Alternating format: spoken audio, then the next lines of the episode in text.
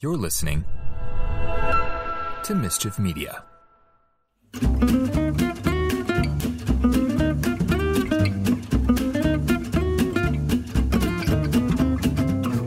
Hello, listeners. Welcome to Ted and Michael read sketches into microphones. I'm Michael Paul Smith. I'm Ted O'Gorman. You know, Ted, sometimes when I ask for your help with something show related, I look at your slack jawed, vacant expression and I just think you're the male equivalent of a deviant's homemade sex doll. And then you speak, and I realize you have even less to offer.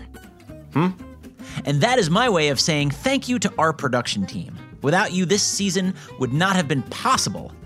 I know we say a lot that it's just you, me, and Jillian working on the show, but this season especially, that is not the case.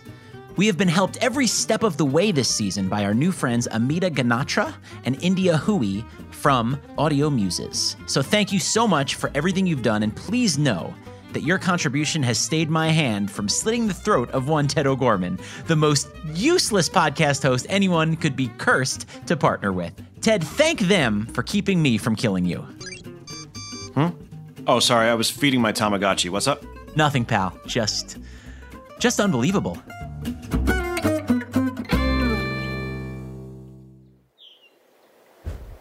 Ha! Nice catch, champ. Why don't you grab us a couple of sodas, huh? You got it, Dad. You know, years ago, I used to play catch with my dad. I can still smell the fresh cut grass of the ball field, the cool breeze of a summer evening, and of course, the classic taste of Ria Cola. For years, Ria Cola was the first and only refreshing soft drink to be made with all natural ingredients, like pure cane sugar and all natural flavors for a great taste that makes you feel good. Ria Cola was so natural that the good people at Ria didn't think they could make it any healthier. Until now. Introducing new Diet Ria. Ah, that's some great Diet Ria. But don't take my word for it. Listen to what these people have to say about the smooth, delicious taste of diarrhea. Well, I drink diarrhea with lunch every day. The all natural ingredients give me a much better midday boost than a cup of coffee. My kids love diarrhea. They have no idea that it's diet. Absolutely no idea that I'm sneaking diarrhea into their glasses so they drink it. My mom used to make me split diarrhea with my sister, but now that I'm 10, I drink my own diarrhea. Hey, Thully, you hear that? Fucklebuck here drinks his own diarrhea. Oh, really? Get him! No, it's a soda. Here's what we do to wieners that drink their own diarrhea. No, no, please. That's my thumb. No! Yep, he can't get enough diarrhea. Neither can these folks. Don't even talk to me in the morning before I've had my diarrhea. I used to have to share diarrhea with my brother, but then when I turned. oh my god, Jimmy! What happened to your thumb? Having diarrhea is a big deal here on a construction site. And diarrhea comes in so many flavours that sometimes we'll share each other's diarrhea. I'll have some of Wally's diarrhea, he'll have a sip of Sam's diarrhea. Next thing you know, everybody's drinking everybody's diarrhea. Hey man, pass me some diarrhea. One diet rear coming at you.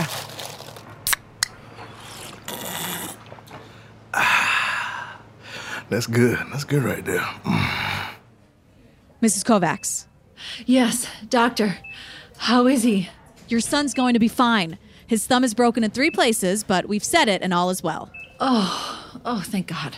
We'll have him out in a moment, and then we just need you to sign a few forms. Can we get you or your daughter anything? No, thank you. We've had all the diarrhea we can stand. Diarrhea. The best feeling is finishing one. Next time you need a pick me up, don't reach for the coffee in your cup. I'll see ya next time we have a Diarrhea. diarrhea.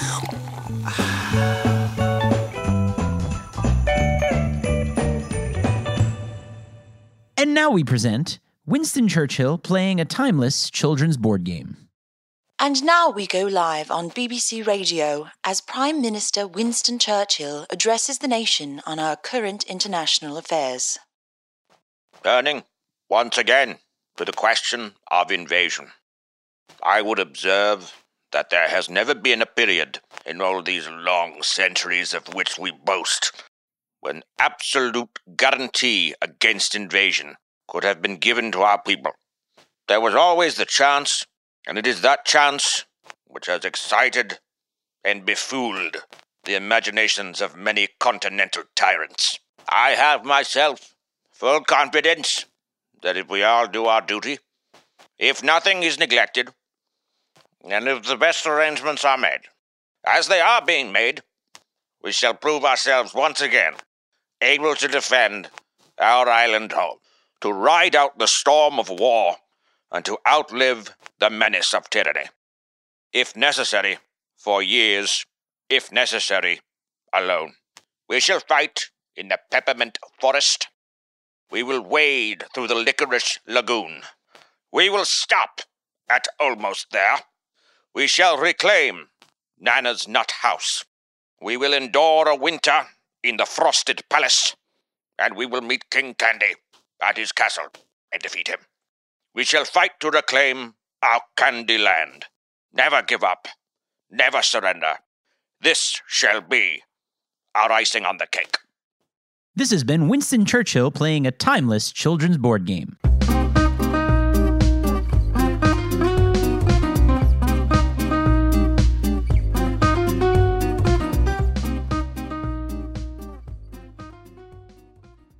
Welcome back, everyone. Yes, welcome back. So it's been a long and difficult year, just like the year before. And Ted and I, like most people we know, had a really rough time. And like everyone, work was an issue, money was tight, we didn't know what the future held for us. It was a complicated sort of mess. And we're not saying we had it as hard as other people. We certainly didn't. Just hard for us because we're white middle class men and we've never really dealt with adversity before. Yes, so true. And we tried to deal with our new obstacles in an adult way. So when Ted and I found ourselves taking out our aggression on each other and when the shouting matches became too much to bear. When the name calling became about real insecurities that are deeply held by both parties. We did the only thing two men can do when it becomes time to put the machismo aside and make amends for the sake of everyone involved. We went to couples therapy. Yes, we did. And some might find that odd. But when you work this close as a duo, you have basically the same dynamic as a couple. A non romantic couple who need to bridge troubled waters to get back their spark, to light the flame of creativity and appreciation that has long since fizzled out into a depressing kind of mush that's left at the bottom of the candle holder when Ted, it's I just the think that's wax left and the I ember. told you go- you could say some things. I didn't say you could just ramble. Gotcha. The following is an excerpt from our last therapy session. We did a lot of work to get here, and we'd like to give a heartfelt thank you to Dr. Gregory Miller. His guidance is what got us back to writing and performing sketches after a really difficult time. Thank you, Dr. Miller. We owe you one. Welcome back, gentlemen. Uh, thank you for joining me. Good to be here, Doc. Hey, guys. Um, I have more drawings to show you, Doctor. Jesus H. Christ, already? Now, Michael, try and be patient with Ted. Now, Ted, you'll remember from the last time I said we don't need any more drawings, remember? I remember. No more drawings. That's good, Ted. That means you're listening. Now, Ted, do you remember what I did ask you to do for this week? Something about dreams. Have dreams?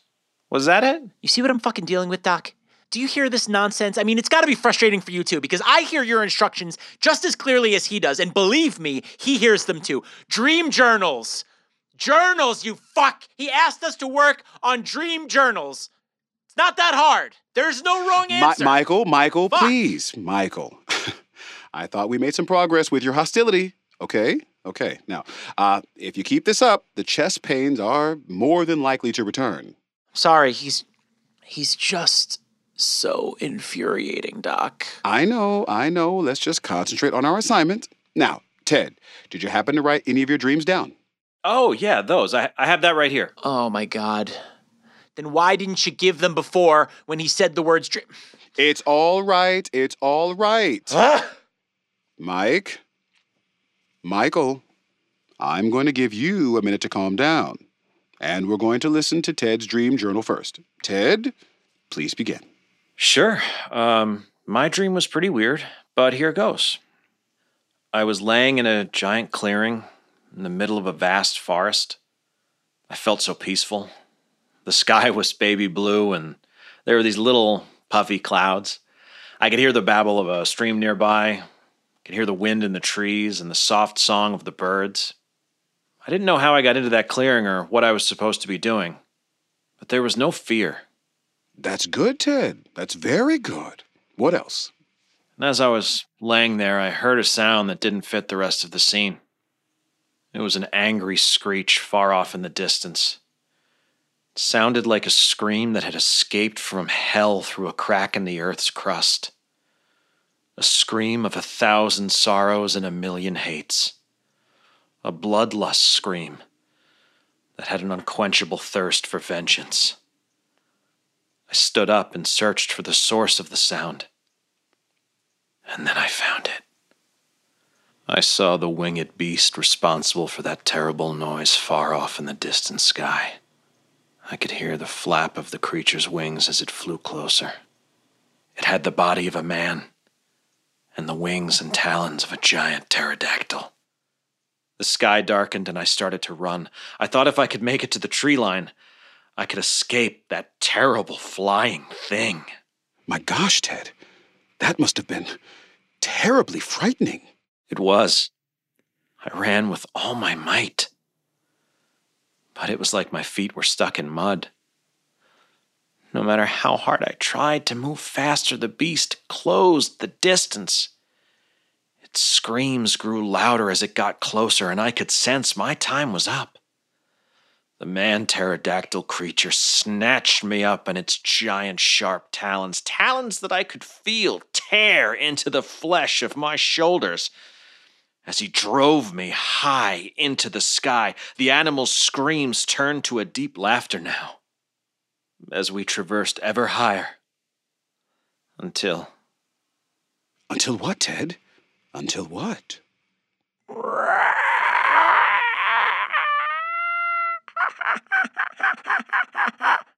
He dropped me, released me from that iron grip, and I plummeted to the earth and saw that the field I'd been resting in had transformed into a valley of jagged rocks. I would be dashed among the boulders. As I tumbled through the air, I thought about life. And just as I was about to be splattered on sharp stones, I woke up. Just like that. Wow. That is super weird. Michael, please try not to judge. Sorry, no, Dr. Miller. I, I mean, it's weird because I wrote down my dream and it's super similar to Ted's. Like eerily similar. Well, um, I normally would want to tackle one dream at a time, but out of curiosity, I'd like to delve into yours. Mike, what was your dream? Well, in short, I was a giant half man, half pterodactyl, and I saw Ted in a field and I flew towards him and picked him up because I wanted to take him high into the air and drop him on a bunch of sharp rocks because he makes me angry. And in real life, I'd like to drop him on sharp rocks from a great height. so. Well, for starters, it seems like you have some kind of sympathetic dream system. I'll need to email some colleagues and get some sleep experts on this right away.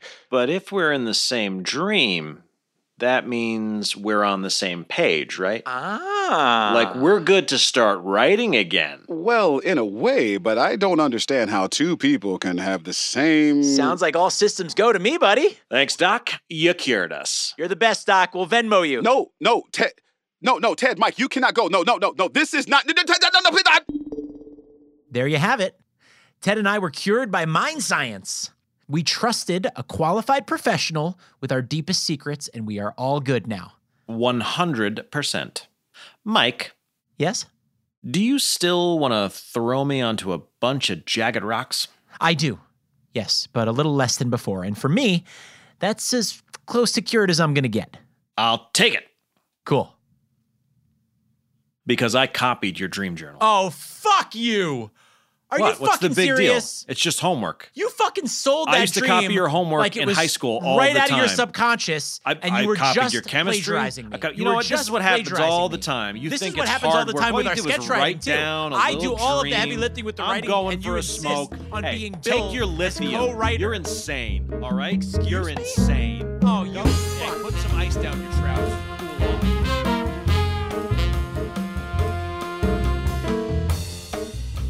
This episode is brought to you by Wonder Years Style Nostalgia.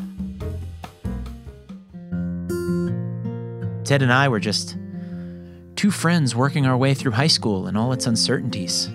Summer was upon us, along with all its exuberance, as well as the anxious possibilities of our upcoming junior year. But when we whiled away the hours at the main beach house, all we did was laugh. When the sun went down and Ted wrapped himself in that dusty quilt and curled up in the giant papasan chair by the window and pretended to be a crazy old kook who shouted poop at unsuspecting passersby as they headed back to their cars after a day at the beach. I knew at that moment that our friendship was deeper than the times we were in. True story.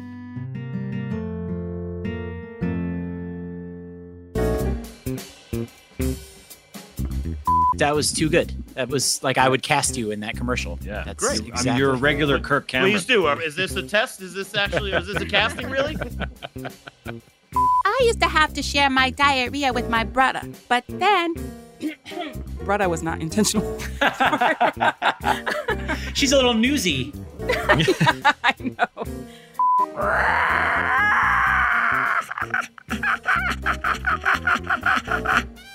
How's that? Great. You know, I can't do Peter great. Lorre, but I can do a oh, laughing pterodactyl. Neither can I, as it turns out. So, Ted had a dream about being snatched by a man pterodactyl, and you had a dream of being, the man. a man pterodactyl, snatching Ted and dropping him on sharp Ted rocks. Well, specifically. I even yelled as I dropped him. Think about life, you fuck. Ah. I heard that from the monster. Yeah. Yeah. Wait, wait, let me get this straight. You said something in your dream, and Ted, you heard it in your dream? Yeah, think about life, you fuck. I heard that. And then you thought about life. Wow. Then I thought about life on the way down. Yeah. Fuck. That was super fun. Oh, so glad. it. It was fun having you. With boom, boom, yeah, like the onomatopoeia. Um, I'm just drinking this diarrhea. Um, diarrhea out the front and the back, and I love that shit. Yo, get 'em, attack. Uh, yeah, I'm. I got a bad Italian voice. Seriously, I have made a lot of choices that were not very good, but that's all right. Um, I'm not hard as wood anymore. I need a sag bag. Um, yeah, gotta call my dad back. Uh, what else am I gonna say? Fran! Seriously, damn Fran. It's not the man. Fran is the woman over there, um, hanging out. Uh, my derriere is actually very sweaty because I turned my air conditioning off because it softly whispers into the microphone. Doesn't really, really help. Uh, put my fucking shit on the shelf. Uh, I'm getting a little bit tired. Headphones are wired. Uh, pull my nipples with pliers when I want to get an erection. The end. that was silly. Hope you enjoyed that sketch. Ted, did I ever mention to you that in my spare time I enjoy making spaghetti and knitting? My friends call me Mikey Spaghetti. You're still doing a league of their own. Just tell them the next sketch is weird. That's all we need, and then we're out of here for the day. If they're listening to our show, they know that they're Shut- about to hear just something shut weird. up and just shut up. I'm just saying we're, we're dumbing it down for them. They know what to expect. The fuck up, If they're listening to season three, they know.